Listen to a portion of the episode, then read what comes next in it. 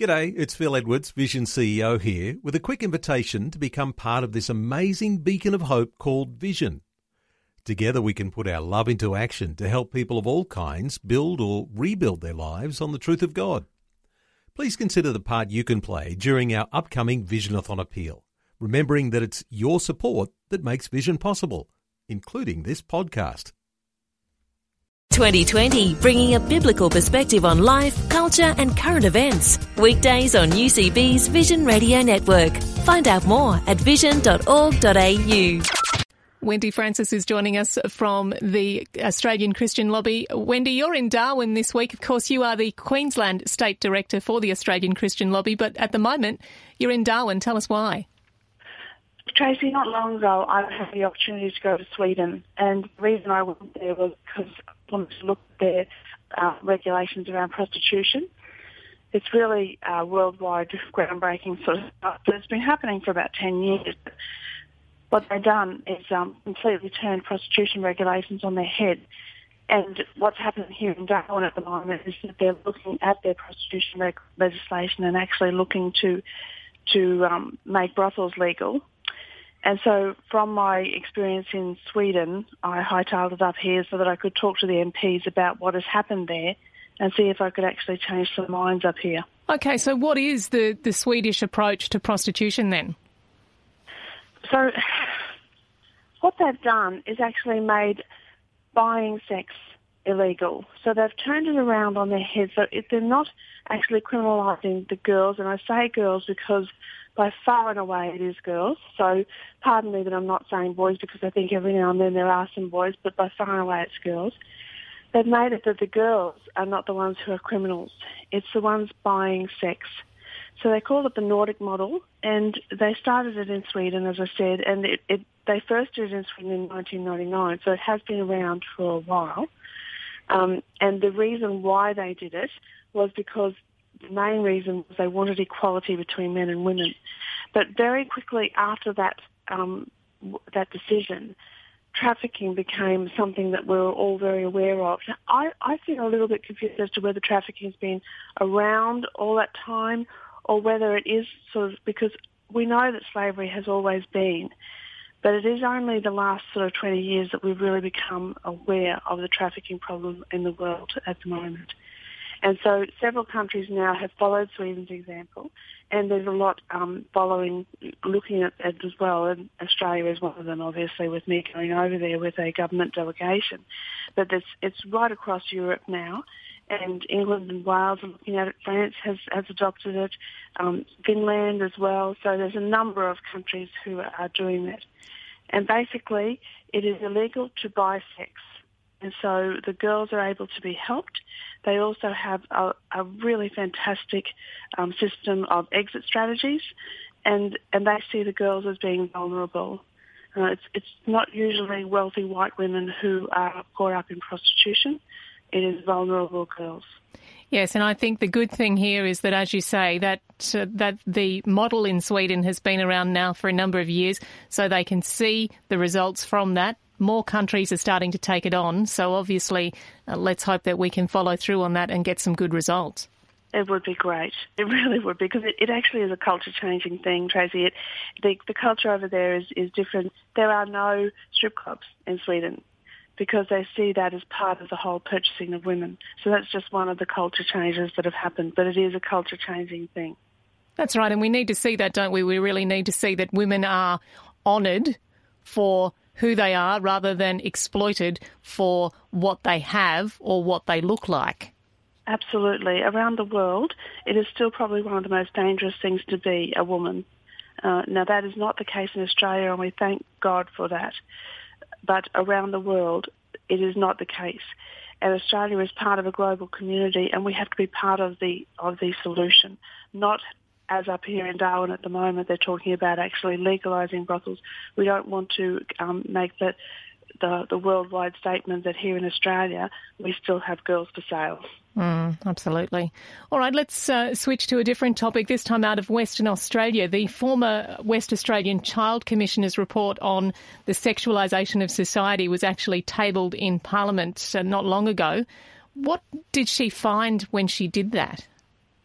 This is something that's been really dear to my heart for a number of years. And what she's found is that advertising and computer games as well, but around the whole outdoor advertising issue, she's really expressed concern over what's happening in the sexualisation of society. So what she's saying is that the content and of billboard and outdoor advertising is um, making our outdoor public spaces actually unsafe for our children to grow up in. What we find is that particularly for girls, and particularly any who are vulnerable are at risk, they experience um, really negative impacts from the exposure of sexualised billboards, but also from computer games. And so the commissioner has sort of looked at this sexualisation of children particularly, and it is more female children, and they've urged um, the industry that if they don't start picking up the game on the self-regulation, then the government is going to have to bring regulation in. But this has also happened in Queensland, and, and I'm really glad to say that Queensland, I think, is going to bring down some regulations. But right around the country, we have had this self-regulation in place. We don't do it for any other thing. We do not do it for road rules. We don't say, okay, this is what is safe. We need to all drive at this um, thing and don't ever, you know, you don't don't be naughty. No, we we actually put um, regulations in place, and then and they are reasonable regulations. So we, we're not calling for anything that's unreasonable. But then there are penalties if the people go over that. And I mean, we've seen things like the Wicked Campers with their slogans. We see um, a number of advertisers that just use shock methods. And so the commissioner, I just was really excited when I saw the, the report that came out.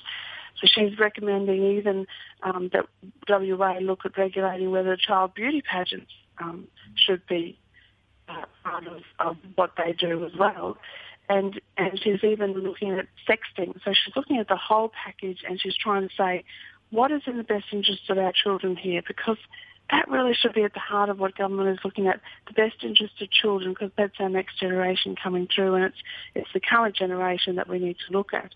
That's right. So she's looking at all these things. Yeah. It, it really is sad, isn't it, that we live in a society now that we often have to fight for what should be common sense it should be okay for you and I to drive down the road and see a billboard and not have to teach our children not to read them because they may say something unsavory. Because sadly, that's what we're up against, really, isn't it? Whether it's a billboard, whether it's something in a uh, in a bus stop, at a train station, wherever it is.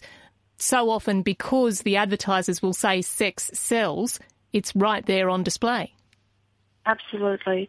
And when it's in our public spaces, it needs to be something that's G rated. It only makes sense public advertising should be G because it's accessible to children.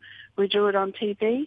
We, we monitor so many other things, but we cannot monitor what's in our public spaces. And so we have to have um, regulations that make it safe for children and not cause them any sense of, of vulnerability or alarm or even concern it really is wrong. Well, there's so much happening this week in particular, Wendy. We know that uh, the new senators will be sworn in at Parliament House this morning. It's certainly going to be a colourful time in the weeks ahead. We've got, uh, of course, uh, Senator John Madigan. He is there, uh, but a host of uh, Clive Palmer, the PUP uh, candidates. They will be sworn in officially as senators today, and some others yep. as well. So, Bob Day and Family First will be a good one as well. Yep. Yes, and, and Ricky Muir from the Motoring Enthusiast yep. Party, and uh, yep. David Leyonhjelm. So, it's certainly going to be a, a colourful persuasion at Parliament House now. I think gone are the days where you were just negotiating with one group of people because those new senators, they've already formed alliances, haven't they? They have and it does make it really interesting to watch and sometimes concerning. But I think, you know, people are perhaps more interested in politics at the moment, sometimes a bit more cynical, but it's it's good to watch what's happening and we really should be urging everybody to pray for these new people because they have an enormous responsibility. I mean, they're considering a Greens bill straight up that would recognise foreign same-sex marriages in Australia. That's a really huge one. So these people are in a position where they can really um, choose for good or evil, and we really need to pray for them. That's Wendy Francis, the State Director for Queensland for the Australian Christian Lobby. Wendy, great to talk to you again. We'll talk again soon. Thanks, Tracy. Like what you've just heard? There's more great podcasts, or you can listen to us live at vision.org.au. And remember, Vision is listener supported. Your donation of any amount will help us continue connecting faith to life. Learn more or donate today at vision.org.au.